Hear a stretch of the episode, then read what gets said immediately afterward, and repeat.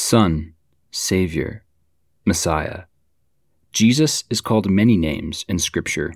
Each of them speak to a different and wonderful truth about him.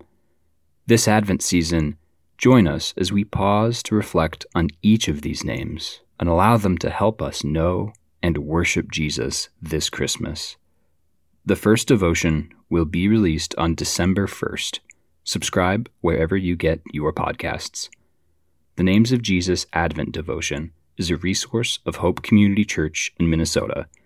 For more resources from Hope Community Church or to learn more about us, visit hopecc.com.